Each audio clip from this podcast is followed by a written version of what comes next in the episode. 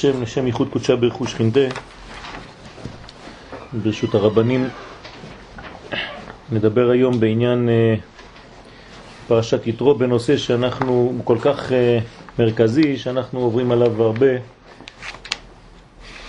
ולכן אה, בסייעתא דשמיא החלטתי גם להתעסק קצת בעניין של השבת בפרשת יתרו. הכתוב אומר, זכור את יום השבת לקדשו, ששת ימים תעבוד ועשית כל מלאכתך, וביום השביעי שבת לשם אלוהיך. אומר הרב לוריה זצ"ל, יש לבאר סדר הפסוקים שקודם מתחיל זכור את יום השבת לקדשו, ואחר זה ששת ימים תעבוד, ושוב ויום השביעי שבת לשם אלוהיך. כלומר, יש בעיה כאן, שאנחנו רואים שכשאנחנו מדברים על השבת, אנחנו זורקים את הרעיון, אבל מיד אנחנו הולכים לכיוון אחר. הולכים לכיוון של חול, ואחרי שסיימנו עם מערכת החול, שוב באים וסוגרים את העניין של השבת. שלכאורה, אם אתה רוצה לדבר על השבת, תדבר על השבת. כל פעם שאתה פותח את הפה לדבר על השבת, אתה קודם כל מדבר על ימות החול, ואחרי זה אתה חוזר לנושא המרכזי שלך של השבת. למה? ומן הראוי שיומר קודם ששת ימים תעבוד, ואחר זה ביום השביעי שבת להשם אלוהיך. זכור את יום השבת לקדשו. בסדר הזה זה היה יותר טבעי. פה הוא אומר שבת, הולך לחול וחוזר לשבת. ולכאורה יש בזה רמז על סדר הבריאה. התורה שומרת על הסדר הזה ודואגת לחזור על אותו סדר, כמו סדר שהיה בבריאת העולם, ככה גם כן בעניין של השבת. שהרי אדם הראשון נברא בערב שבת ולא קדמו לו ששת ימי החול, כן? ותחילת קיום מצווה בפועל שהייתה לו, היא מצוות שבת. זאת אומרת, אדם הראשון לא הכיר את היום האחד, את היום השני, את היום השלישי, את היום הרביעי, ולא את היום החמישי. הוא נברא ביום השישי לבריאה. ברגע שהוא נברא ביום השישי לבריאה, כנראה שיש מסר. המסר הוא, כנס לשבת. זאת אומרת שהוא לא רואה מה שהיה לפניו, הוא רואה רק מה שמול עיניו, יש לו עוד כמה שעות ואז הוא נכנס לשבת של הבריאה. אז לכן לא היה לו ידיעה בכל מה שקדם לו. ואחרי זה, אחרי שסיים את השבת, באו שישה ימים, ושוב בא השבת. אז גם כאן אנחנו רואים שבעצם זה כאילו לומר שהאדם הראשון, הדבר הראשון שהוא ראה מול העיניים שלו זה יום שבת, אחרי שבת הוא ראה שישה ימים של חול, ושוב פעם הוא נכנס לשבת. אז גם כאן הסדר חוזר על עצמו. שוב בא השבת אחר עבודת שישה ימים, והיא הבחינה של אלמלא שמרו ישראל שתי שבתות, כן, מיד נגאלים. זאת אומרת, שתי שבתות, השבת הראשונה שהיא המסר, הבניין שאמרנו אותו, אחרי זה יש ימות השבוע, ואחרי זה יש את השבת השנייה. אלו הן שתי השבתות שבעצם חז"ל מתכוונים אליהם, אלמלא שמרו ישראל שתי שבתות. אז מה זאת אומרת לשמור שתי שבתות? שבת שלפני, שבת שאחרי. זה לא סתם שתי שבתות אחת אחר השנייה, אלא יש כאן בעצם רעיון, גנוז, לשמור שתי שבתות במנגנון הזה. שבת שקודמת לכל מעשה הבריאה, שבת שאחרי כל מעשה הבריאה. ובמקום אחר נאמר שבת אחת. אלמלא שמרו ישראל שבת אחת. או שאפשר לומר ששתי השבתות הן כלולות בשבת אחת. והכוונה, כי שבת ראשונה באה בתורת מתנה. אז הנה עכשיו ההבדל בין שתי השבתות. השבת שאנחנו מדברים עליה בתחילת הרעיון, בתחילת הנושא, היא בעצם נקודת האקסיומה הראשונה, שזה אין לנו שליטה בדבר הזה, אין לנו שום עשייה לדבר הזה, וזה בא ממעלה למטה במתנה, שמכינה את האדם לימי החול. אז השבת שקודמת היא הכשרתו של האדם לכל השבוע שיבוא אחרי אותה שבת.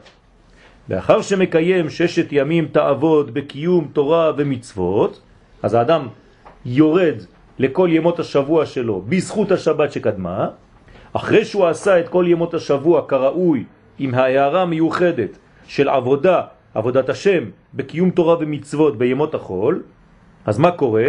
אז ביום השביעי שבת לשם אלוהיך. זאת אומרת שיש עוד שבת אחרי זה, וכאן היא בעצם כבר יום השביעי, כי היא באה אחרי שישה ימים, לכן היא נקראת גם היום השביעי, לא רק בשמה שבת, אלא לפי הקצב של אחרי שישה באה שבעה, ובכל זאת קוראים לה שבת. כלומר, יש לה שתי מדרגות. אם לשבת הראשונה קראנו רק שבת, לשבת שאחרי קוראים גם היום השביעי וגם שבת. שבת לשם. כן, שבת לשם. ולא שבת הראשונה לא אומרים שבת לשם. אה, נכון, היא שבת. ושבת ראשונה לא נאמר בה לשם אלוהיך, כן? כי היא שבת בשביל האדם. זאת אומרת, הקדוש ברוך הוא נותן לנו בעצם מתנה את השבת הראשונה, והשבת השנייה שאחרי המעשה שלנו היא שבת לשם. שהתעלה על ידה, הראשונה, כן? אבל יום השביעי, שבאחר ששת ימי העבודה, אתם רואים? יש לו גם מספר, הוא יום השביעי, אז נעשה השבת במדרגה עליונה של שבת לשם אלוהיך. אז יש בעצם כאן קצב מיוחד שצריך לשמור עליו כנראה, שהשבת שקודמת היא שבת מתנה לאדם, ושבת שאחרי היא כל העבודה של האדם שמעלים את הדברים לשבת לשם. וצריך להבין מה העניין הזה, כמובן כל זה מופיע בפרשתנו. אמנם, מצינו כאין זה גם במצוות שמיטה בפרשת בהר. מקור אחר, שנאמר שם, כי תבואו אל הארץ וכו'. ושבתה הארץ שבת לשם. עוד פעם, אנחנו עוברים משבת הזמן לשבת המקום. האם הדבר הזה חוזר על עצמו? כן, הנה, שבת המקום היא ארץ ישראל, שבת הארץ. כשכתוב על העניין של כי תבואו אל הארץ, כתוב ושבתה הארץ שבת לשם, אז הנה שבת ראשונה. אחרי זה הפסוק מיד נכנס לשש שנים תזרע שדיך, שש שנים תזמור כרמך וכו' וכו', ובשנה השביעית, אותו רעיון, שבת, שבתון יהיה לארץ, שבת לשם. תשימו לב, אותו רעיון חוזר בקשר לארץ. אז גם אפשר לומר לפי מה שהוא אמר לפני, שהשבת הראשונה הייתה בשביל הארץ עצמה, והשבת שאחרי שישה, שש שנים של עבודה, זה בעצם שבת הארץ, אבל זה שבת לשם אלוהיך. שבת שבתון. אז למה הרעיון הזה? מה קורה כאן שכל פעם שאנחנו בעצם רוצים לדבר על השבת, מיד משליכים אותנו למדרגה של חול. אומרים לנו שבת, חול ושבת. למרות שכאן יש הבדל, פה אומרים שבת לשם גם לפני. מה? בשמיטה. שבת הארץ. שבת הארץ. שבת הארץ, שבת לשם. כן, נכון, נכון. יש כאן אה, שינוי במה שהוא לא אמר בשבת הזמן, זה נכון. אז בואו נראה איך הוא מתייחס לכל זה. והרי גם כאן, תחילה נאמר ושבתה הארץ שבת לשם, ואחרי זה שש שנים תעבוד, ואחרי זה בשנה השביעית שבת לשם.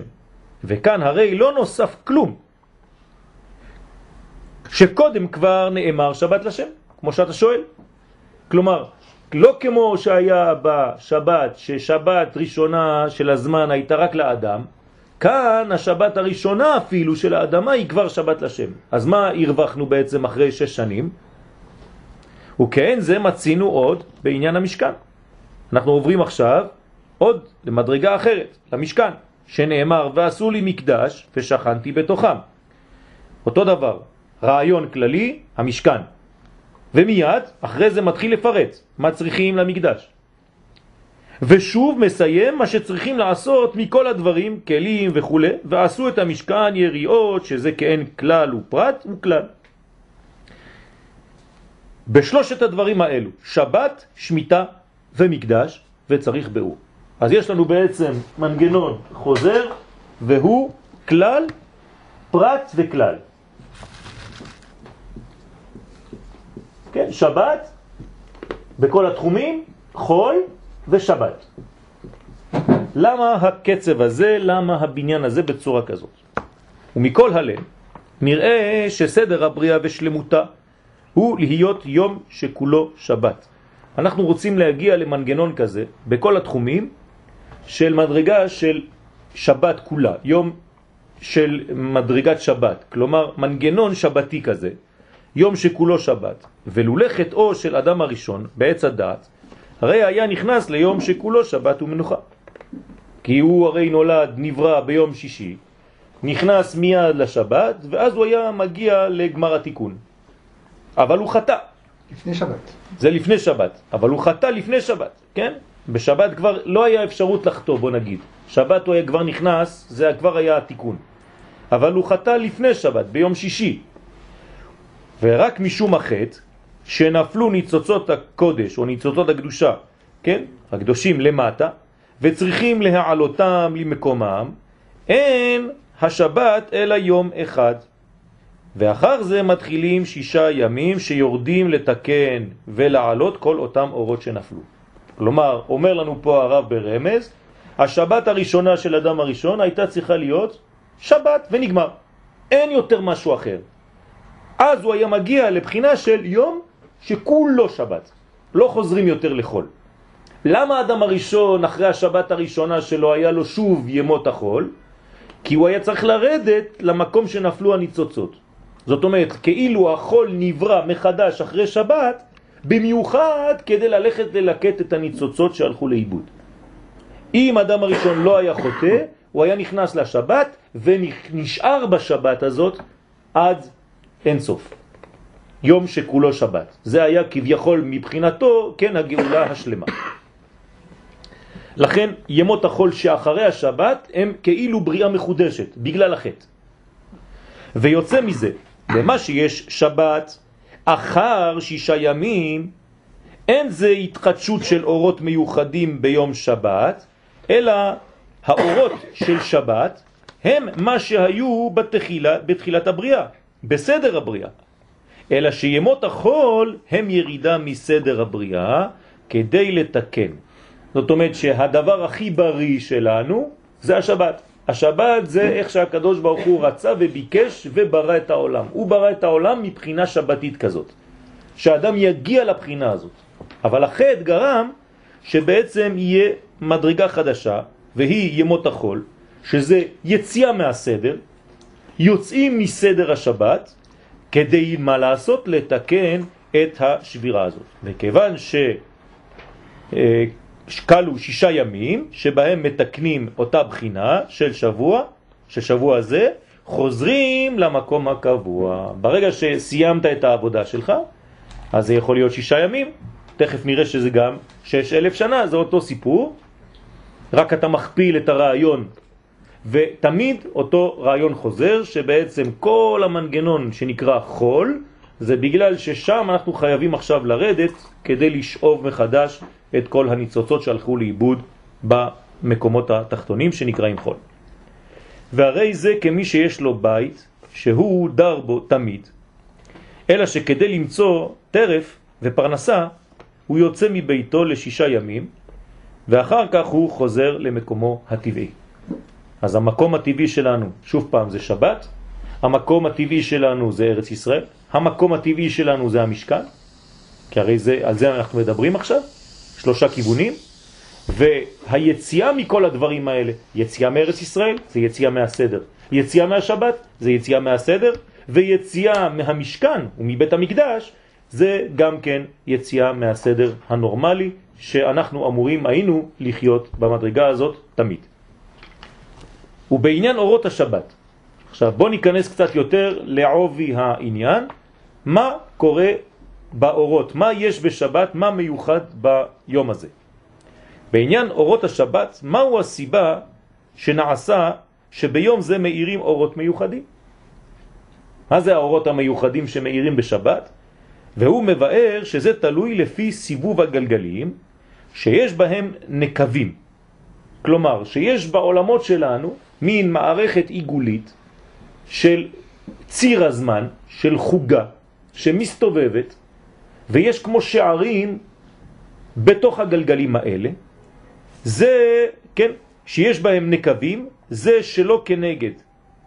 ובשבת, כלומר, יש שערים בעצם, נגיד שיש גלגל ושער פתוח, ויש עוד גלגל ושער פתוח, ויש עוד גלגל ושער פתוח, אז תשימו לב, שער פה, שער פה, שער פה, אף אחד לא ממשיך.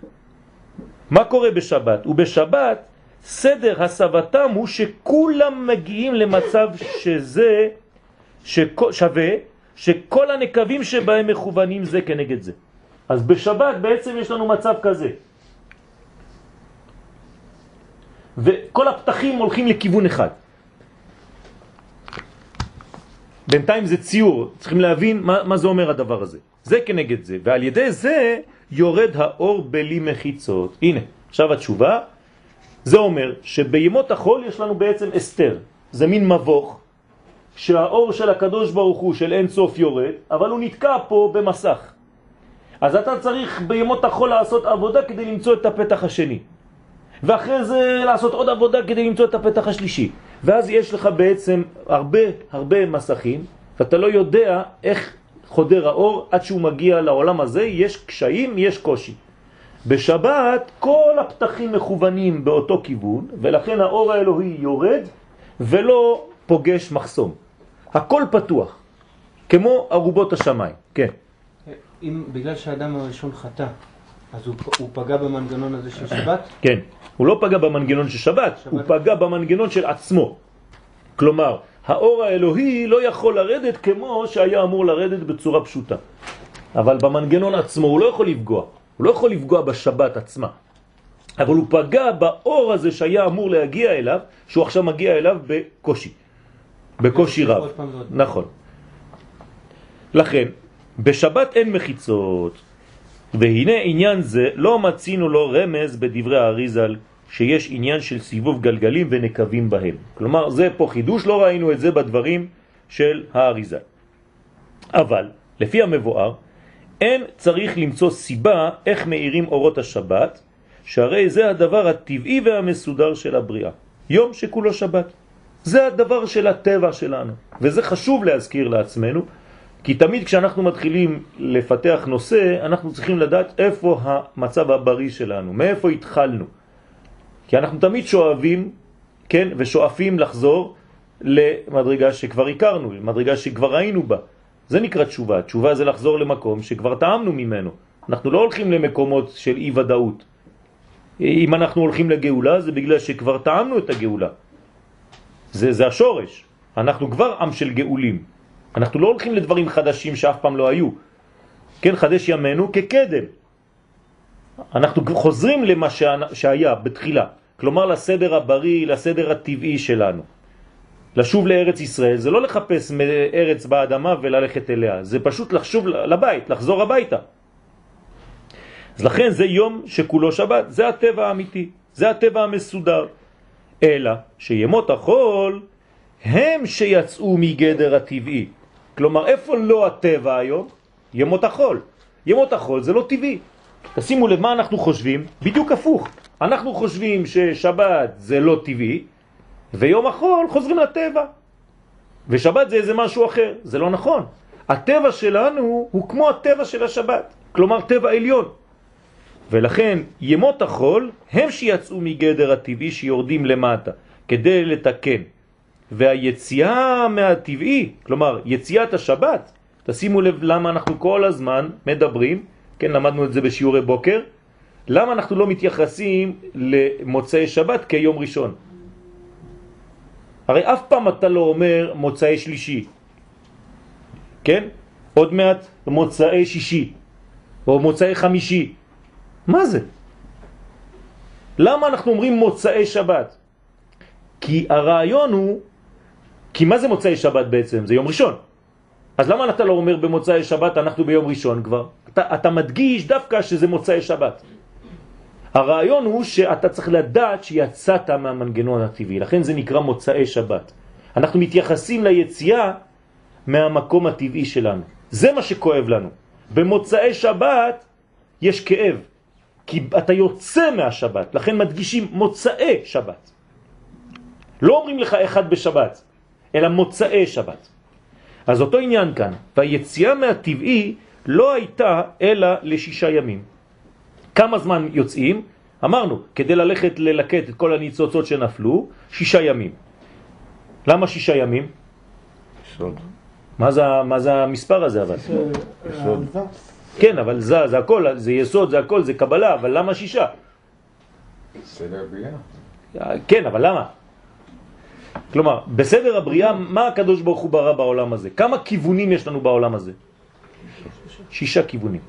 זאת אומרת, הרעיון, לך תחפש את מה שנשבר בכל הכיוונים האפשריים של המציאות. כלומר, בצפון, בדרום, בדרום בצפון, במזרח, למעלה, למטה ובמערב. כמו שאנחנו עושים בנענועים של הלולב. לך לחפש בכל המקומות את הניצוצות שנפלו. עכשיו, כמה זה עולם הטבע? אמרנו, בכמה שיעורים כבר. איזה מספר זה הטבע? שבע. שבע. כמה כיוונים יש בטבע? שש. שש כפול שבע? 42. זה שם מ"ב. כלומר, השם מ"ב, השם 42, המספר הזה הוא מספר מיוחד שחייבים, חייבים לעבור את כולו כדי לעשות את העבודה. לכן, כשאתה יוצא ממדרגה ונכנס למדרגה אחרת, אתה חייב לעבור 42 מסעות. כן? כמה מסעות היו מיציאת מצרים עד הכניסה לארץ ישראל? שש כפול שבע, חייב. מה זה אומר? זה לא מספר, יצא להם ככה, אם היה 43 אז היו כותבים בתורה, טוב, 43 מסעות. ספרנו וחיכינו מתי זה. לא, אי אפשר יותר ואי אפשר פחות. כלומר, יציאה ממצרים אמורה לעבור דרך כל הטבע ודרך כל הכיוונים כדי להגיע למדרגה של ארץ ישראל. זה הסוד הגדול של השם הזה, של 42, ולכן הוא שם בעצם שמעביר ממדרגה למדרגה. כמו הקדיש, כן, בלי להיכנס עכשיו לפרטים, אבל זה מופיע גם כן בסוד הקדיש. לכן, אנחנו יוצאים בעצם לשישה ימים. כשירדנו מהשבת הטבעית, ירדנו לתקן. איך אפשר לתקן? שש כפול שבע. והיציאה מהטבעי לא הייתה אלא לשישה ימים, ואחר כך חוזרים למקום הקביעות. איפה זה המקום של הקבוע? שבת. שבת שאחרי. נכון? וכן בהכרח לומר לדברי אריזל שבערב שבת מתחיל עליית העולמות ואין מבואר מהי הסיבה שמתחילים העולמות לעלות. ולא מצינו באריזל שיש דבר שבא בלי סדר הבניין של הבריאה. זאת אומרת, האריזל לא נותן לנו את ההסבר למה בערב שבת, ביום שישי אחר הצהריים, הכל מתחיל לחזור למקור. כי זה בעצם חזרה לטבע. זה חזרה לשורש הטבעי במנגנון העולמי הקדוש ברוך הוא סידר בצורה כזאת שכל שבת המעגל הזה חוזר לאותה מדרגה והכל פתוח בציר אחד. ואז אין מחסומים בשבת. לכן אין בקשות בשבת. אם אתה מבקש בקשות בשבת, זאת אומרת שאתה חי פה, במקום לחיות פה. פה הכל פתוח. רגע, סליחה, אבל כדי שאתה אומר, חוזר- חוזרים לסדר הטבעי, הטבעי של הקדוש ברוך הוא, לא שלנו. שאנחנו חוזרים לדרך שלו. אבל נבראנו. ואנחנו עוברים, נבראנו. אבל נבראנו ככה. האדם הראשון נברא, למרות שזה שבת לשם, אבל האדם הראשון נברא מתי? ביום שישי אחר הצהריים, כדי להיכנס לשבת הזאת, בלי לעבור דרך שישה ימים. אז הסדר הטבעי שלנו זה היה שבת השם הזאת. רק מכיוון שעכשיו אנחנו לא זכינו לזה, אז אנחנו עוברים דרך שישה ימים של ירידה לחיפוש כל מה שהלך לאיבוד, וחוזרים לשבת מסוג אחר. בסדר? אנחנו מעל הטבע, בשבת. אבל זה הטבע שלנו. אבל זה הטבע שלו. כשאנחנו הולכים לטבע שלו. אז אנחנו חוזרים לטבע שלנו. כלומר, מה, מה אנחנו אומרים פה? שהטבע שלנו הוא אלוהי. בסדר? זה הסוד. אתמול שמעתי אה, אה, מישהו מדבר על, על, על ארץ ישראל, והוא אומר שביקשו ממנו לתת שיעור אה, לאנשי גוש קטיף, אז הוא אמר להם, אני לא רוצה לתת לכם שיעור, כשהיה הפינוי שם, הגירוש. אז שאלו אותו, למה אתה לא רוצה לתת לכם שיעור? כי הוא אומר, כי אתם מת- מתייחסים לחלק החיצוני של המציאות. אתם נאחזים בארץ, במקום להיאחז בתורה. אז אמרתי, ריבונו של עולם, מה, מה, מה זה אומר? אז הוא אומר, אתם לא הבנתם שום דבר, הוא מדבר כאילו על אנשים של גוש קטיף. לא הבנתם שום דבר. במקום להיאחז ברוחניות, אתם נאחזים בחיצוניות. אתם תופסים מקומות בארץ. אז חבל שלא הייתי יכול להתקשר, כי לא ידעתי איך להגיע לשם. פשוט, הוא לא קרא את הפסקה הראשונה של הרב קוק. לכן הרב קוק מתחיל, ארץ ישראל איננה דבר חיצוני. אם אתה חושב שהארץ היא חיצונית, אז אתה מגיע לדברים כאלה. אבל מכיוון שארץ ישראל היא לא חיצוניות, היא פנימיות, אז אתה לא היית אומר מה שאתה אמרת. כי אתה חושב שהארץ היא חיצונית, היא עוד חתיכת קרקע. סתם. שיום אחד הקדוש ברוך הוא זרק עליה כמה ניצוצות של קדושה. כלומר, לא הבנת את הפנימיות, הנשמה, שהארץ הזאת היא נשמתית, היא לא חיצונית. זאת הבעיה. אבל כתוב,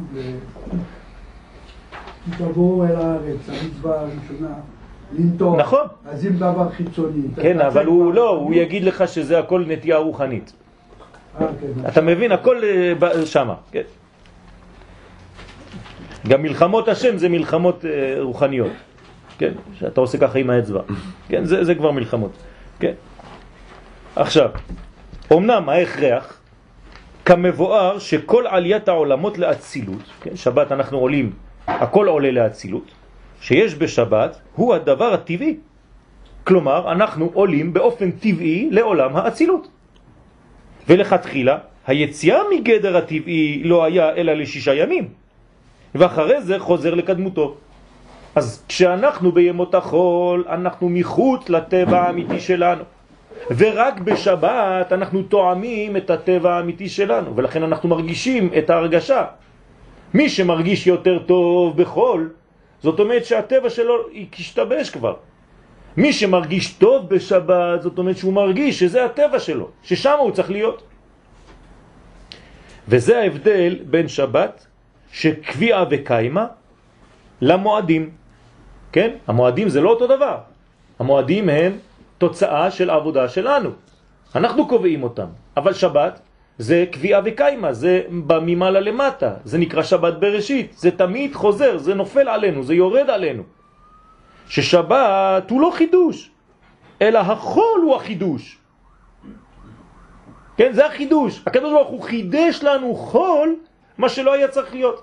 האור החיים הקדוש עליו השלום אומר שהעולם נברא רק לשבת. והחידוש זה שהקדוש ברוך הוא המציא לנו איזה שישה ימים כדי שנוכל לסדר כמה עניינים שהלכו לאיבוד.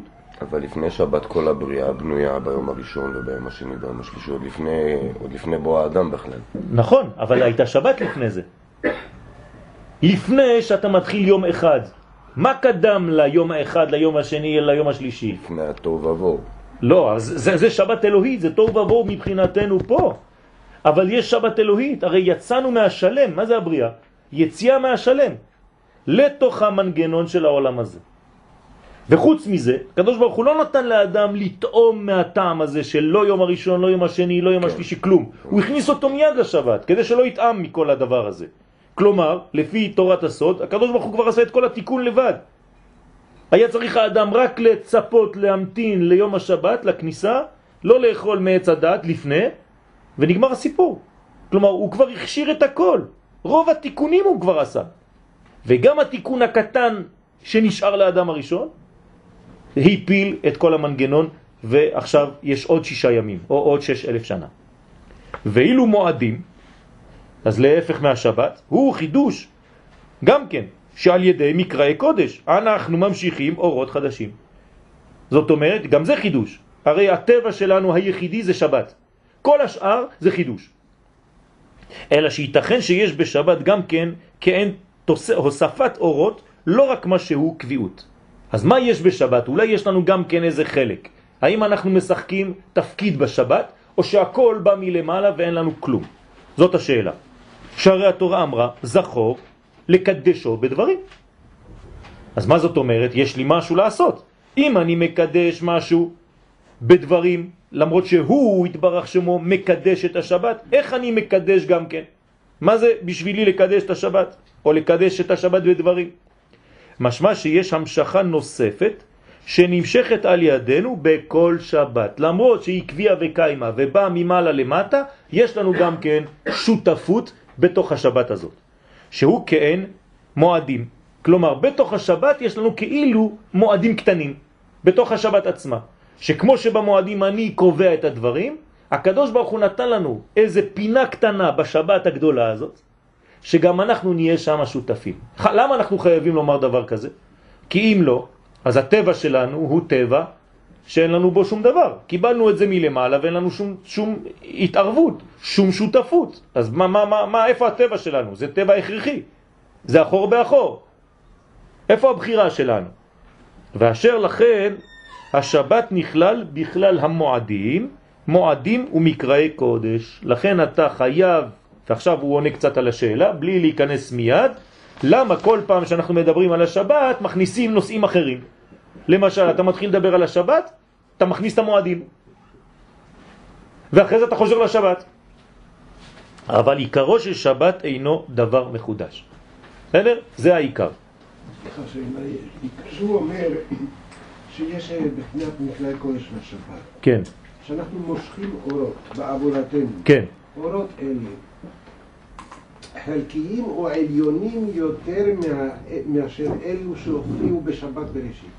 אה, זהו, אז בוא נראה, זה, זה, זה בדיוק השיעור. האם העבודה שלנו במרכאות בשבת עושה שהחלקים שאנחנו נקבל על ידי עבודתנו היא בעצם יותר גבוה ממה שהוא בעצמו נתן לנו באופן טבעי. האם ההשתתפות שלנו מעלה את המדרגה יותר גבוה? בוא נראה, אולי הוא יענה על זה. כן. ולפי זה, ביאור הפסוק זכור את יום השבת לקדשו, שזה המציאות והסדר של הבריאה, יום שכולו שבת. אלא שכדי לתקן מה שנפל ששת ימים תעשה מלאכה, וביום השביעי תשבות. חזרה. חזרה למקום הקביעות. זאת אומרת שיש לנו בעצם, עוד פעם הוא חוזר, שכדי לתקן מה שנפל, אז יש לנו שישה ימים. ועוד פעם אנחנו חוזרים לבניין. כמו שיש עניין זה בשבת, כך הוא בשנת השמיטה, שיש בה קדושת הארץ. שארץ ישראל מצד בריאתה לכתחילה היא מציאות של שב, שבתה הארץ, שבת לשם. כלומר הנה הרב אומר פה שארץ ישראל היא בעצם כמו השבת. יש לה קדושה פנימית, זה הטבע האמיתי שלנו. אתה מתפלא שאנחנו צריכים להתאחז בה? כמו שיהיה לעתיד לבוא, שמבואר בחז"ל שלא יצטרכו עבודות קרקע. כלומר, הארץ כבר בטבעיותה היא נותנת את הכל. ועתידה ארץ ישראל להוציא מעצמה גלוסקאות וכו' וכו'. אלא שעל ידי החטא של אדם הראשון, כמו שנפלו ניצוצות הקודש ששייכים לזמן, לשנה, כך נפלו ניצוצות קדושים ששייכים לבחינת עולם, ארץ ישראל והמקדש. כלומר החטא הפיל את כל מנגנוני השבת שבכל התחומים למדרגות שאנחנו עכשיו צריכים לרדת לשם, שישה ימים, שש שנים, אה, ששת אלפים שנה, לא חשוב, ולעשות עבודה כדי לחזור לטבע האמיתי. אם בעולם, אם בשנה, אם בנפש, אם במקדש. ולכן, טבעיות וסדרה של ארץ ישראל הוא ושבת הארץ שבת לשם. זה הסדר האמיתי של ארץ ישראל, לשבות, שמיטה. אלא שכדי לתקן נתנה תורה ששת ימים תזרע שדיך. מה אנחנו עושים בזריעה שישה, שש שנים? הולכים בעצם לתפוס מתוך האדמה מה שנפל שם. מה שנפל בגלל החטא. כדי להעלות מה שצריך תיקון, ניצוצות. כן, אז זה, זה יהיה בדמות צמחים, בדמות פירות, בדמות עצים. אבל אחרי זה, ובשנה השביעית, שוב שבתון, חזרה למקור הטבעי של ארץ ישראל. אז אנחנו יוצאים מטבע, אפשר לומר פה טבע, כן, אמיתי, חידוש וטבע. כלומר, זה החידוש. זה הדבר שהיה מלכתחילה בנוי. ולכן שבת ושביעית נקראים בשם שבת, שניהם נקראים שבת, שהוא מלשון שיבה אל המציאות הטבעית. אז הכלל כאן חוזר שאנחנו בעצם צריכים להבין שאנחנו לא הולכים לחידוש, אלא חוזרים לטבע. תבינו טוב, אנחנו חוזרים לטבע האמיתי שלנו, כן? הרב קוק אני חושב זצ"ל הוא, הוא היה ממש בעניין הזה, כל הזמן הוא חוזר לקדושה שבטבע, הטבע האמיתי שלנו. לחזור לטבע שלנו, למציאות של הזהות שלנו, הפנימית, זה הטבע האמיתי שלנו. כל השאר זה חידושים. ואילו השש ימים, הנה, והשש שנים, הם הבלתי טבעי. אנחנו חיים בעולם לא טבעי. אפשר לומר אולי עולם כמנהגו נוהג, זה בעצם כמנהגו האמיתי, שאומר הרמב"ם, שלימות המשיח אנחנו בעצם עולם כמנהגו נוהג. מה זה עולם כמנהגו נוהג? שאנחנו חוזרים למנהג האמיתי של העולם, שהיה אמור להיות כמו בטבע שלו, כמו שהוא נברא. היום הוא לא טבעי, ברחנו מהטבע. ונראה שאותו עניין במקדש גם כן, שהרי שלמות הבניין הוא, כמו שאמרו, ועשו לי מקדש, ושכנתי בתוכם, בתוך כל אחד ואחד ובכל מקום. ואומנם בית המקדש הוא נשאר במקומו הטבעי של הבריאה. אלא שכדי לתקן ניצוצות הקדושים שנפלו בבחינת נפש, בהכרח האדם לרדת למטה ממדרגתו, כדי להעלות כל העניינים הצריכים תיקון. זאת אומרת, אומר פה הרב, גם אנחנו, מה ש... ושכנתי בתוכם, גם זה לא כל כך טבעי. למה? כי ועשו לי מקדש, היה צריך לומר, ושכנתי בתוכו. אבל מכיוון שהכל הלך והתפזר, אז כל אחד מאיתנו עכשיו צריך להביא את החלק שלו שהלך לאיבוד. זאת אומרת, הטבע האמיתי זה בית המקדש במקומו. ואנחנו בעצם היינו צריכים להיות גם בבחינת שבת, לא היינו צריכים להיות שהקדוש ברוך הוא עכשיו מלווה אותנו בגלות שלנו ושכנתי בתוכם, כדי שכל אחד יעשה את העבודה שלו כדי לחזור למעלה. זה כבר בזבוז, זה כבר יציאה מהסדר. הסדר הנכון זה בית המקדש על מקומו. בסדר? אבל יש צדיקים שתקנו כבר מה שהיו צריכים, וממילא הם בבחינת מקדש. אז כשאדם גמר את עבודתו, אז למה הוא חוזר? להיות בעצם כמו בית מקדש. הוא לא צריך להיות כבר עם קדושה פרטית שהולכת איתו, כמו בגלות, שכינה עמהם. למה השכינה יוצאת איתנו לגלות? מה אתם חושבים שזה כבוד? אנשים מדברים על זה כאילו זה שמחה. בכל מקום שגלו ישראל, שכינה עמהם. אז בוא נשאר. אם השכינה איתי, אני נשאר באמריקה. אבל לא כתוב ככה בזוהר. לא, אבל זה מה שמבינים האנשים. בגינוי חריף. יפה, אתה, אתה מבין שזה בגינוי, אבל יש אנשים שבאים אומרים לי, למה אתה רוצה שאני אחזור? בכל מקום שגלו ישראל, שכינה גלתה עמהם. גלתה. איזה כיף. גלתה. כן, לא חשוב. העיקר שאנחנו והשכינה ביחד. זה מה שמובן. ואתה צריך להגיד לו, אבל אתה רואה שזה לא נורמלי, שזה לא טבעי, שזה לא נכון. יצאת מהסדר, ועכשיו אתה מוצא תענוג בחוסר סדר הזה בגלל שהשכינה איתך, היא בוכה שהיא איתך. יעקב נודר שהוא יחזור לבנות את בית המקדש. כן, כן, אז זה, זה העניין. אז כמו שכתב הבח בסימן מ"ז, היכל השם המה, הצדיקים הופכים להיות הם בעצמם היכל השם. כלומר, חוזרים לטבעיות של המקדש. שאין זה משום התעלות מיוחדת שזכו לה, אלא משום שתקנו מה שהיו צריכים. אז לאן הם חוזרים? לטבע. זה, זה לא חידוש זה. החידוש זה הנפילה. זה פשוט לחזור לטבע, זה דבר הכי טבעי שלנו. ממילא חזרו לטבעם ומציאותם העצמית. זה נקרא עצמיות או עצמאות. כשאתה חוזר לעצמך, כשאתה עצמי, אז אתה מגלה את הדבר הזה. כל השאר זה חידושים. באופן שמבואר שימי השבת ושנת השמיטה או השביעית, כן? והמקדש אינם דברים מחודשים. הוא חוזר עוד פעם על העניין הזה כדי שנבין טוב. זה לא דבר חדש, זה הטבע.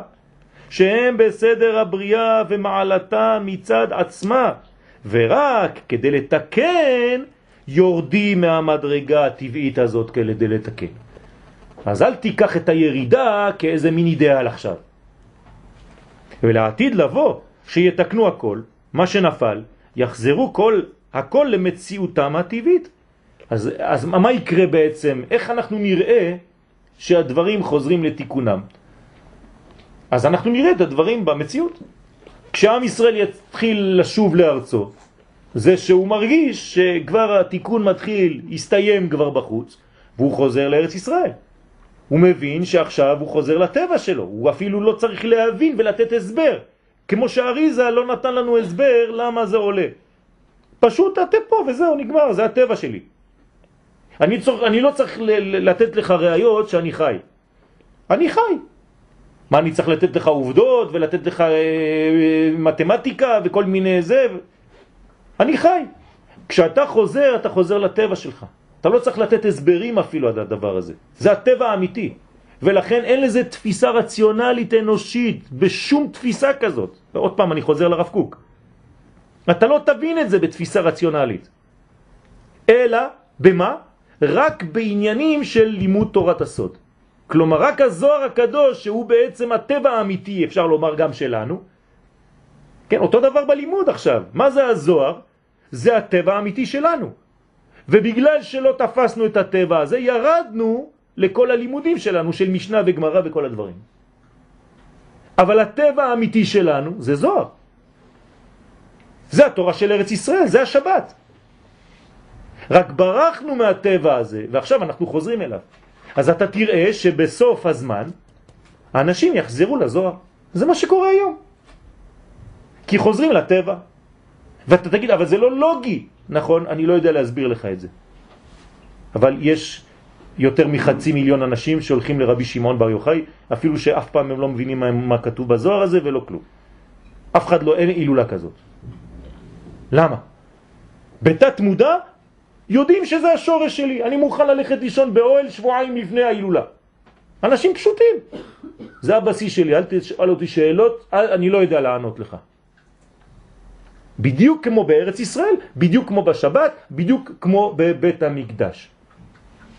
שכל אדם הוא מקדש, וכל יום הוא שבת, וכל השנים שבתה הארץ שבת לשם. אז אנחנו חוזרים בעצם למדרגת השבת בכל התחומים. אי אפשר לשמור שבת מבחינת היום, ולהיות מחוץ לשבת מבחינת המקום. כלומר, אנשים ששומרים שבת בחוץ לארץ, הם שומרים שבת הזמן, אבל לא מקיימים שבת המקום. אתם מבינים? אז יש מין פרדוקס, סתירה פנימית, מיני ובה, בתוך שמירת שבת שלהם. המנגנון הוא זר, ואתה בתוך המנגנון הזר עושה שבת של זמן. איך זה עובד?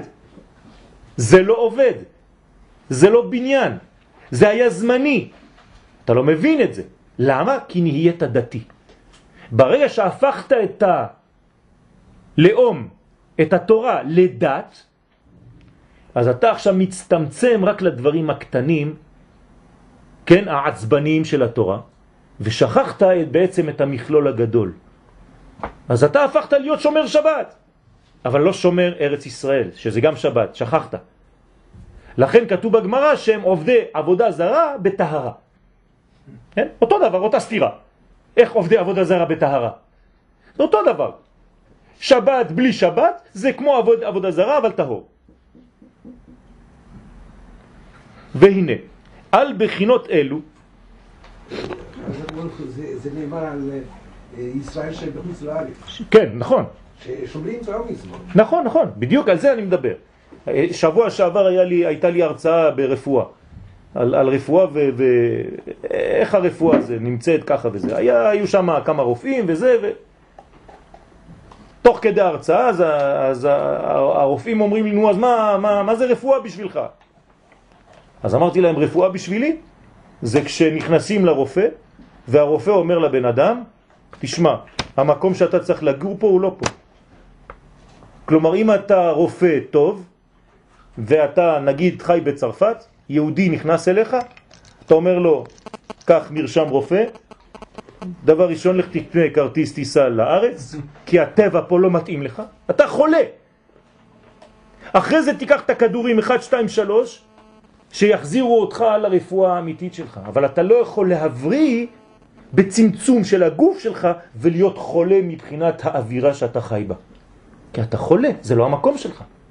אתה אוכל משולחנה של אומה אחרת, כן? משום שנהנו משולחנו של אותו רשע, אותו דבר.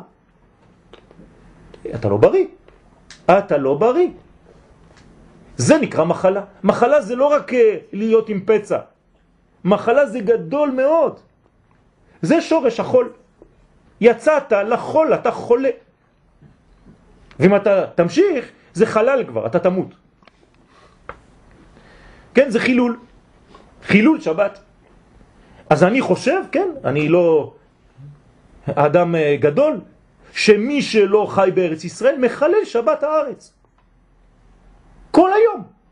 גם בשבת הקטנה שהוא עושה. הוא מחלל שבת הגדולה. והנה על בחינות אלו נאמר אחר מתן תורה, אני אמרתי אלוהים אתם, ובני עליון כולכם, אכן כאדם תמותון, וכאחד השרים תיפולו. שאחר מתן תורה היו ישראל כמו אדם הראשון קודם החטא, כלומר חזרו אל הטבע, ושוב לא היו צריכים לרדת למטה, לתקן, שהכל היה במדרגה של תיקון, ולכן לא שלט בהם המוות, כמבואר בחז"ל, שכל עניין המיטה בא לאדם הראשון. לכן יש שדרשו שבעצם מתן תורה איפה זה היה? בארץ ישראל. ולא כמו שאנחנו חושבים. כלומר, סיפחו את הר סיני לארץ ישראל, כי זה הטבע שלנו. דרך אגב, לא כתוב בשום מקום, כן, אם היית שואל יהודי, היית תופס יהודי ככה שיצא ממצרים. ביום השלושים שלו, בהליכה ככה במדבר, אתה בא עם מיקרופון, מראיין אותו שמה, אתה אומר לו שלום כבוד הרב, לאן אתם הולכים? לארץ ישראל. מישהו היה אומר לכם למתן תורה? אף אחד לא ידע שיהיה מתן תורה בכלל. זה לא היה בתוכנית. התוכנית של עם ישראל, תמצאו לי פסוק אחד שבני ישראל יוצאים ממצרים והם יודעים שיהיה מתן תורה. אף אחד לא יודע שיהיה מתן תורה.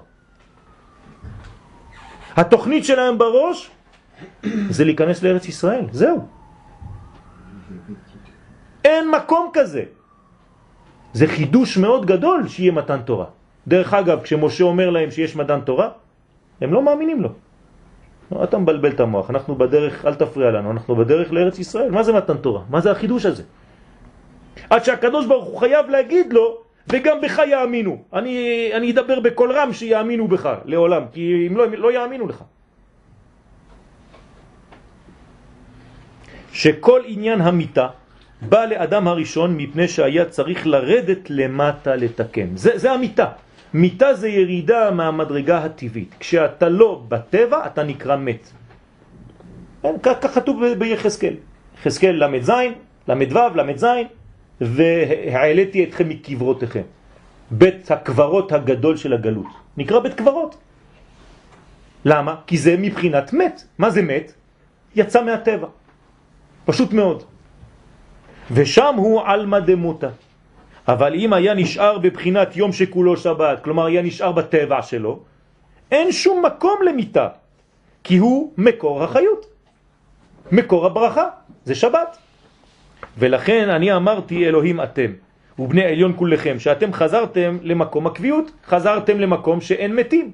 לכן אף אחד לא יכול למות במתן תורה. כולם במדרגה של חיים, כולם במדרגה של בריאות. אין אה, אה, עברים, אין צולעים, אין כלום, כולם נרפאו, נכון? ממחלותיהם. עכשיו אתם מבינים למה? חזרו פשוט לטבע האמיתי. שם אין מחלות. כל יציאה משם זה כבר צליעה. זה עיוורון. אבל כאחד האדם תמותון. מה זה כאחד האדם? כמו האדם הראשון. וממילא צריכים לצאת לתיקון לרדת לעלמא דמותה. אז עכשיו ירדנו לעולם של מוות, ששם מיטת שבעה מלכים, מלכי אדום, כלומר עולם הטבע, ירדנו לעולם הטבע, וממילא שלטה בהם המיטה. אז בעולם הזה, מי שולט? המוות. אבל המוות הוא לא טבעי. הטבע שלנו זה חיים, ואכל וחי לעולם. מעץ החיים. אבל ירדנו לעלמא דמותה. עץ החיים זה תורת הסוד. אם היינו אוכלים מתורת הסוד, ואכל וחי לעולם. למה הספר של האריזל נקרא עץ חיים? כי זה כשאתה אוכל משם אתה חוזר לחיים, אתה חוזר לטבע. אם לא, התורה שלך מתחילה להתייבש. מתחילה להתייבש.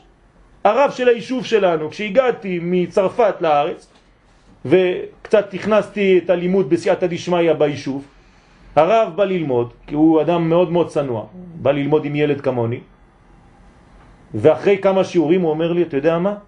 אני חוזר לתחייה. זה תחיית המתים בשבילי.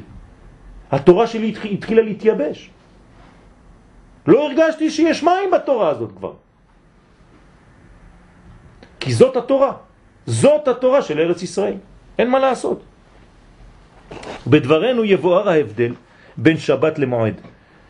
כי השבת נקרא יום עונג, כן? ואילו המועדים נקראים ימי שמחה. אז יש הבדל בין עונג לבין שמחה. והנה עניין שמחה בא כאשר מתחדש לאדם דבר שלא היה. אז מה זה בעצם הירידה? איפה החידוש פה? בחול. אז למה אנחנו מרגישים שמחה בחול? כי זה כמו דבר חדש. החידוש מביא שמחה. אבל כשאתה חוזר לטבע שלך, מה אתה מרגיש שם? לא שמחה, עונג. זה משהו אחר, זה שלמות פנימית. ומזה שמח, כשיש חידוש.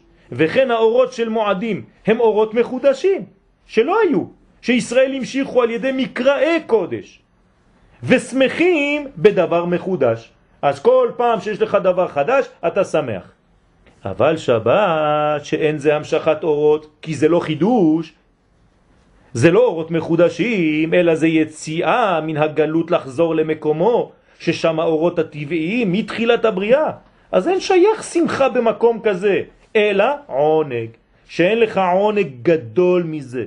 אה, איך, אומר, איך אומרים בספרים הקדושים? אין לך גבוה מעונג ואין לך נמוך מנגע. כלומר, מה זה הגבוה הגבוה? עונג, שבת. מזה שאדם נמצא על מקומו הנכון, בביתו. אין לך עונג יותר גדול מזה שאתה נמצא בבית, במקום הנכון, הטבעי שלך. אני בכלל לא מבין איזה יצר הרע תוקף כדי לא להבין דברים כל כך טבעיים. או שבאמת הטבע השתבש כל כך שהגלות מוצאת חן. כל ענייני הגלות, אם זה ימות החול ואם זה הגלות ממש. האומנם כמו שנתבהר שעל ידי מצוות לקדשו, נאמר שאנו יכולים להמשיך אורות מחודשים גם בשבת. הנה זו השאלה של הרב גרזון, כן? איך אנחנו, מה, האם האורות שאנחנו חדשים בתוך השבת זה יותר גבוה או לא? ואשר לכן הוא גם כן מקרא קודש. אז יש לנו קצת מקרא קודש בתוך השבת שהיא בעצם לא מקרא קודש, היא קביעה וקיימה. אלא שזה כבר תלוי באדם עצמו. שאם זכה להמשיך אורות מחודשים בשבת, הוא גם יום שמחה. זאת אומרת שהאדם יכול להפוך את העונג של שבת, להוסיף בו רובד אחר על ידי עבודתו הוא, כמו חידוש, בתוך השבת עצמה, בתוך המסגרת האלוהית הזאת, הוא מכניס את החלק שלו, ולכן הוא יכול להרגיש גם שמחה בשבת, למרות שכל השבת זה עונג. וזה מה שנכלל בפסוק, וביום שמחתכם אלו שבתות. איך יכול להיות שבתות שמחתכם? הרי אמרנו ששבת זה עונג. אבל לא נאמר להדיה בתורה שיש חיוב של שמחה. וכן בתפילה אומרים בלשון בקשה, ישמחו במלכותך, שומרי שבת וקורא עונג. והרי זה משום שקביעותו של שבת אינו דבר מחודש, רק חזרה למציאות הטבעית, אם הוא לא אמר את זה כבר עשר פעמים, כדי שנבין טוב, כן? אבל הקדוש ברוך הוא נתן, זה הפתח, זה השותפות, ביד כל אחד כוח לקדשו, להמשיך אורות חדשים. ולכן הוא יכול להיות יום שמחתכם. כלומר, הקדוש ברוך הוא נותן לנו מקום, נותן לנו מציאות, הוא עושה לנו רווח אפילו בשבת השלמה הגדולה הזאת, שגם כן נוכל להשיג שם שמחה. כי האדם אולי הוא מרגיש יותר את השינויים כשהוא מרגיש שמחה יותר מכשהוא מרגיש עונג. קשה להרגיש עונג, בוא נגיד, ויותר קרובים אנחנו להרגשת השמחה. לכן ביום טוב אנחנו שמחים יותר. בשבת זה גבוה כזה. אז הקדוש ברוך הוא אומר לנו, אני מבין את הבעיה שלכם. אתם בני אדם, אתם רוצים להרגיש קצת שמחה בשבת, תעשו מאמץ, אני נותן לכם גם מקום של חידוש בתוך השבת עצמה. עכשיו, אם זה גבוה יותר, נמוך יותר, עוד לא, לא דיבר על זה. והבקשה היא, ישמחו במלכותך. הנה, שאומנם נוכל להגיע גם לבחינה זו של שמחה ועונג. אז ישמחו במלכותך. יש לכם אפשרות גם לשמוח. ונראה לומר שעניין תורה הוא כמו שבת. כן, עכשיו אנחנו עוברים לתורה, אותו דבר. שהרי אנו מבקשים בתפילה השיבנו אבינו לתורתך. מה זה השיבנו? עוד פעם, אנחנו חוזרים למקום שהיה שלנו באופן טבעי. כלומר, אורייתא וישראל זה אחד. אז אנחנו חוזרים, השיבנו לתורתך. איפה אנחנו היום? בתורתנו. תשימו לב להבדל. היום אנחנו בתורתנו. אנחנו רוצים לאן לחזור? לתורתך. מה זה תורתנו ותורתך? תורתך זה התורה המקורית, האמיתית, הפנימית. תורתנו זה ההבנות שלנו. הבנתי את הגמרא, אני שמח, יש לי תורתי. אבל איפה תורתך? דרך אגב, זאת מה שרצו לעשות היוונים. לא כתוב שרצו שנשכח את התורה שאנחנו לומדים. תשימו לב, כתוב לכם על הניסים לשכחה מתורתך. תמשיכו ללמוד פה, אבל אל תלמדו את תורתך. מה זה תורתך? תורת הסוד. תלמדו פשט, אל תלמדו סוד. אתם יודעים שיש יצר הרע מכל מיני גוונים. היצר הרע הגדול, מה הוא אומר לך? אל תלמד תורה. אבל יש יצר הרע של תלמידי חכמים. מה הוא אומר לך? אל תלמד בספר הזה. תלמד בספר הזה. אל תלמד בישיבה הזאת. תלמד בדבר הזה. אל תלמד בסגנון הזה. זה יצר הרע יותר דק. ולשון השבת, כן? השבה, משמע שחוזר לדבר שהיה לו, כבר, ונגרש ממנו. כלומר, גירשו אותו משם. וכן מצינו בחז"ל שהעובר לומדים איתו כל התורה כולה. נר דלוק על ראשו ומביט מסוף העולם עד סופו. עכשיו הוא חוזר לאותו מנגנון גם בתוך הטבע שלנו, בתוך הבטן של אימא, שכבר למדנו את כל התורה בתוך הבטן, והעניין אינו שנותנים לו מעלה ואחר כך לוקחים ממנו. כלומר, אותו דבר, נותנים לו את כל הלימוד, אחרי זה הוא יוצא, כאילו נפל לחול. ועכשיו הוא צריך לעבוד, לעבוד, לעבוד, לעבוד, כדי לחזור עוד פעם לאיזה מין בטן רוחנית, שבת. אז הוא בא משבת, יורד לחול וחוזר לשבת. אלא שזה טבעיות הנשמה של ישראל, שמיד שירדה לעולם יש לה תורה. ולו לא היו צריכים לתקן, הייתה התורה נשארת כמו הטבעיות שלה. כלומר, למה אנחנו יוצאים לאוויר העולם? בגלל התיקון. אם לא, בכלל לא היינו צריכים להתגלות בעולם כזה. רק כדי לגלות ולתקן באנו לפה.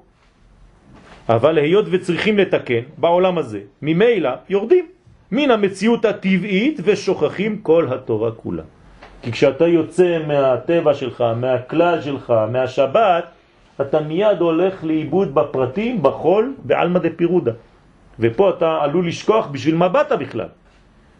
ואחרי זה, אז אם אתה לא שוכח, מה אתה עושה? חוזר עוד פעם לכלל. חוזרים למה שהיה לו בטבעיות, ולכן הבקשה היא השיבנו, כן? לשון להשיב, לחזור למקום שהיינו בו. אבינו לתורתך, שנחזור למה שיש לנו בטבעיות, שזה תורתך. ולכן אמרו בתורה, יגעת ומצאת, כן? מציאה של אבדה, שאתה חוזר למה שיש לכל אחד טבע ישראל. אז מה זה מצאת? מה אתה יכול למצוא? יגעת בשביל למצוא את מה? את מה שהלך לאיבוד. זה שלי.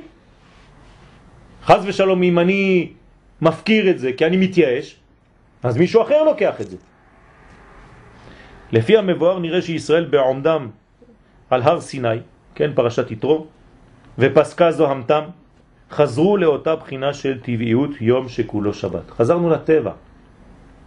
אני בסייעתא דשמיא רוצה לומר שבשבת שלנו גם אנחנו יכולים לעשות את זה. הרי אם הדבר אנחנו קוראים אותו בשבת, זה שאנחנו מסוגלים לעשות, זה לא סתם פעם אחת במתן תורה. מתי זה יהיה מתן תורה? השבת הזאת, בשבילנו היום. כלומר, השבת הזאת, מחר, מה אני צריך לעשות? לחזור לשם. גם אני, כשקוראים בספר תורה אני צריך להיות בכוונה שאני נמצא עכשיו בהר סיני. ואז פסקה זוהמתי, ואז אני חוזר למקום הטבע שלי, אני חוזר לכלל שלי, אני בריא, אני שלם, אני בעונג, אני בשמחה, אני בשלמות, אין מוות. לזה צריך לחזור, רבותיי, זה לא סתם לימוד. ויודעים התורה מצד טבעיות נשמתם. ולכן אמרו נעשה ונשמע. כמו שבת, שאומנם חזרנו לידיעת התורה שיש לנו מצד הטבעיות והנשמה, כן, תורה טבעית, תורה נשמתית, לא תורה עצבנית, שהפכה להיות זיוף, תחפושות. תורה אמיתית, אותנטית, מקורית, של אנשים טובים. אבל נשמע להרבות אורות חדשים של תורה, כמו שיש מצווה לקדשו בשבת. זאת אומרת, מה אנחנו עושים שם? חידושים. תחדש בשבת, חידושי תורה. וכשתחדש בשבת, תכניס את החידוש שלך בתוך עולם של העונג. שמחה. ואז יהיה לך גם שמחה בתוך העונג הגדול הזה. אז צריך להוציא חידושים בשבת, צריך להמציא חידושים בשבת, למצוא חידושים, זאת העבודה שלנו. זה נקרא קדשו בדברים. וזאת אומרת ששורש ישראל למעלה משבת, למעלה ממקדש ולמעלה מתורה ולמעלה מאדם הראשון. נכון. בעתיקה תליה מילתא, ברדלה. שורש ישראל ברשע דלית ידע. אנחנו אפילו לא יודעים מה זה. גם המדרגה בעצמה לא יודעת. כתוב, דלה ידע ודלית ידע. אין לנו מושג בכלל כמה אנחנו קרובים לרעיון הפנימי ביותר של האלוהות. זה היה מבהיל אותנו אם היינו חושבים על זה כל רגע. אבל אנחנו שם, למעלה מהכל. אין דבר גבוה מישראל. עלו במחשבה תחילה, זה אומר פשוט מה שזה אומר. כן? ועל זה אמר הקדוש ברוך הוא, מי גילה רז זה לבניי שיש בתוכם סגולת התורה מצד טבעיות נשמתם? מי גילה את הסוד הזה? כלומר, שאמרו נעשה ונשמע. עכשיו, אתם מבינים מה זה נעשה ונשמע. הם הבינו שזה הטבע שלהם. אז מי גילה לכם את זה? שזה הטבע שלכם. וזה מה שכתוב בהגדה של פסח. אילו קרבנו לפני הר סיני ולא נתן לנו את התורה, דיינו. תגיד את זה לבן אדם דתי, יגיד לך, מה אכפת לי מהר סיני אם אין לי תורה? פה ההגדה אומרת לנו הפוך, אפילו הייתה רק מתקרב להר סיני ולא מקבל את התורה, דיינו. מה דיינו? בשביל מה הלכת להר סיני? למה? שהרי יש לנו בטבעיות נשמתנו את התורה. מה אתה הולך לקבל בהר סיני? מה אתה חושב שבהר סיני יש לך חידוש? בהר סיני יש לך רק גילוי של מה?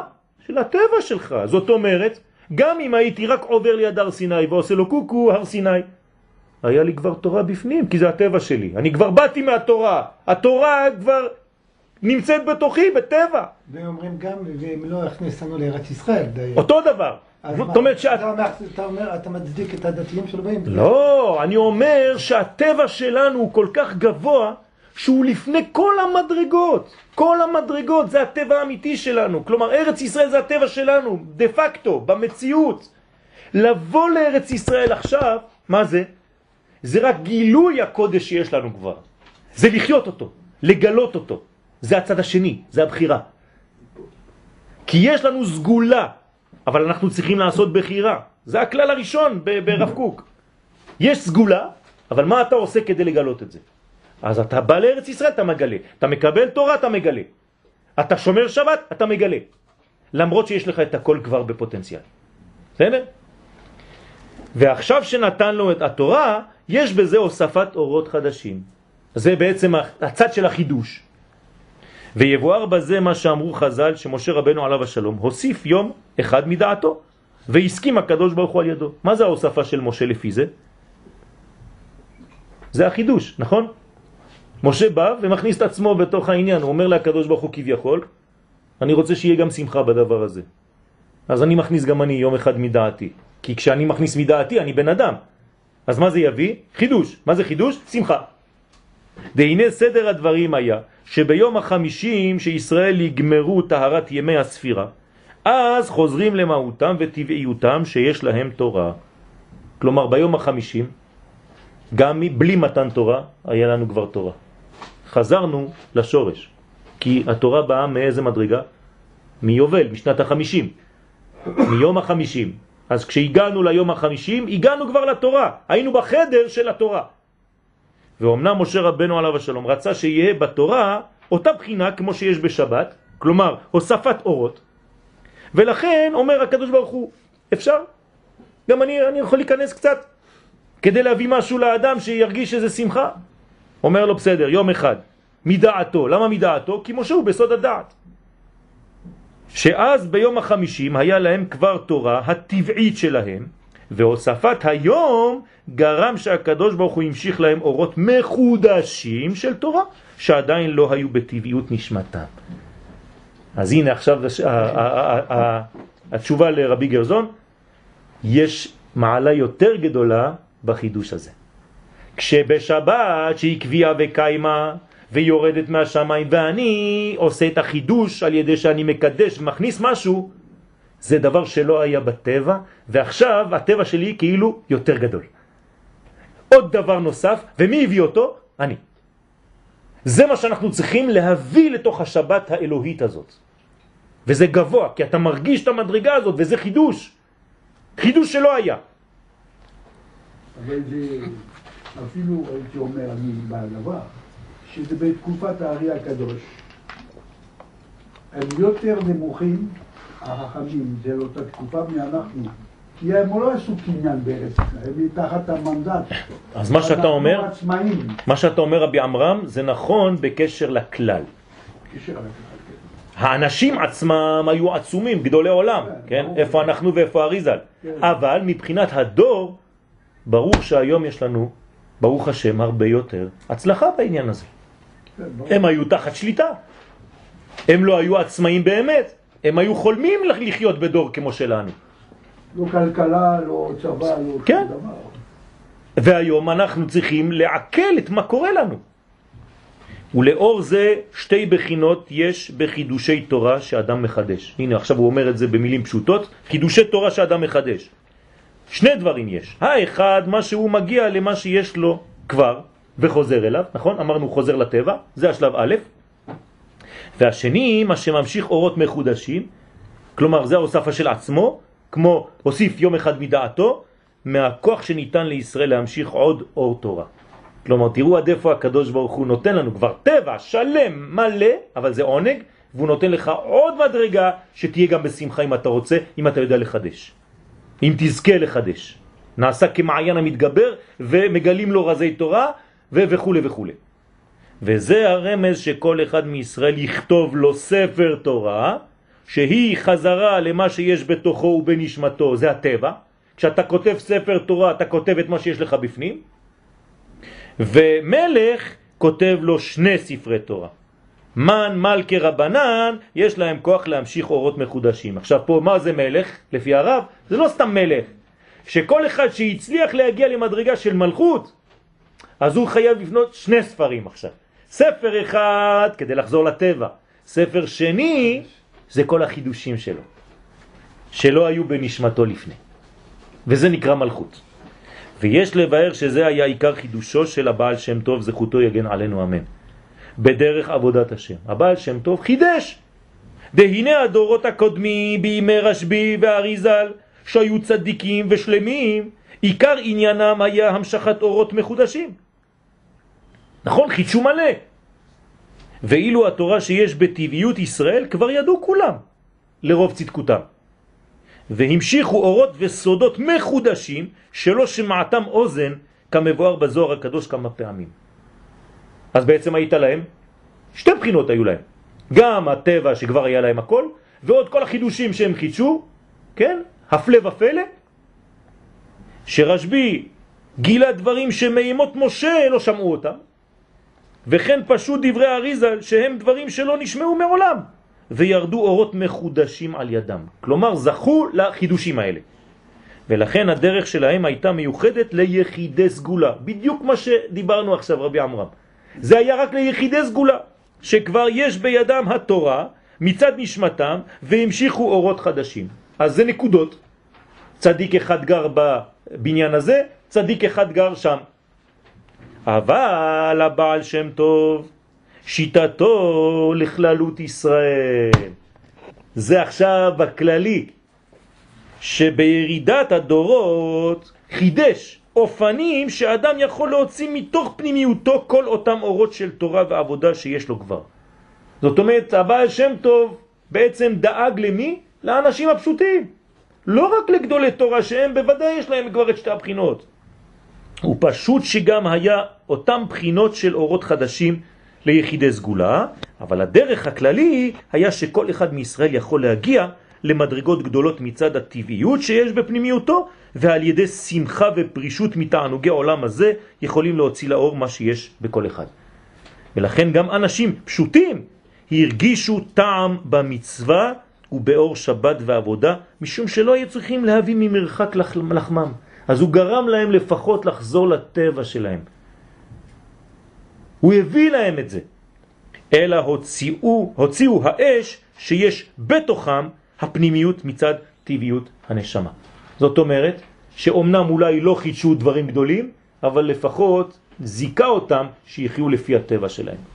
אז אנחנו היום צריכים ללמוד מכל הדברים האלה, שיש לנו שתי בחינות. האחת, שבת, קביעה וקיימה. השנייה, מה שאני יכול להוציא, להביא מדעתי, כן?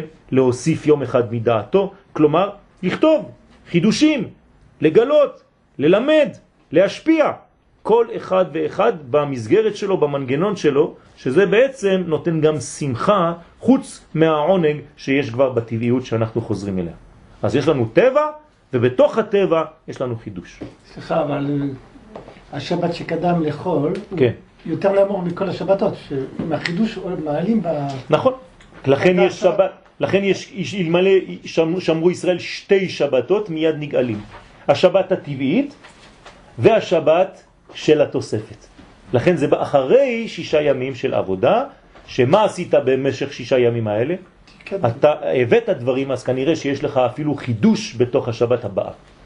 ואז שבת טבעית פלוס שבת של שמחה, יהיה לך עונג ושמחה.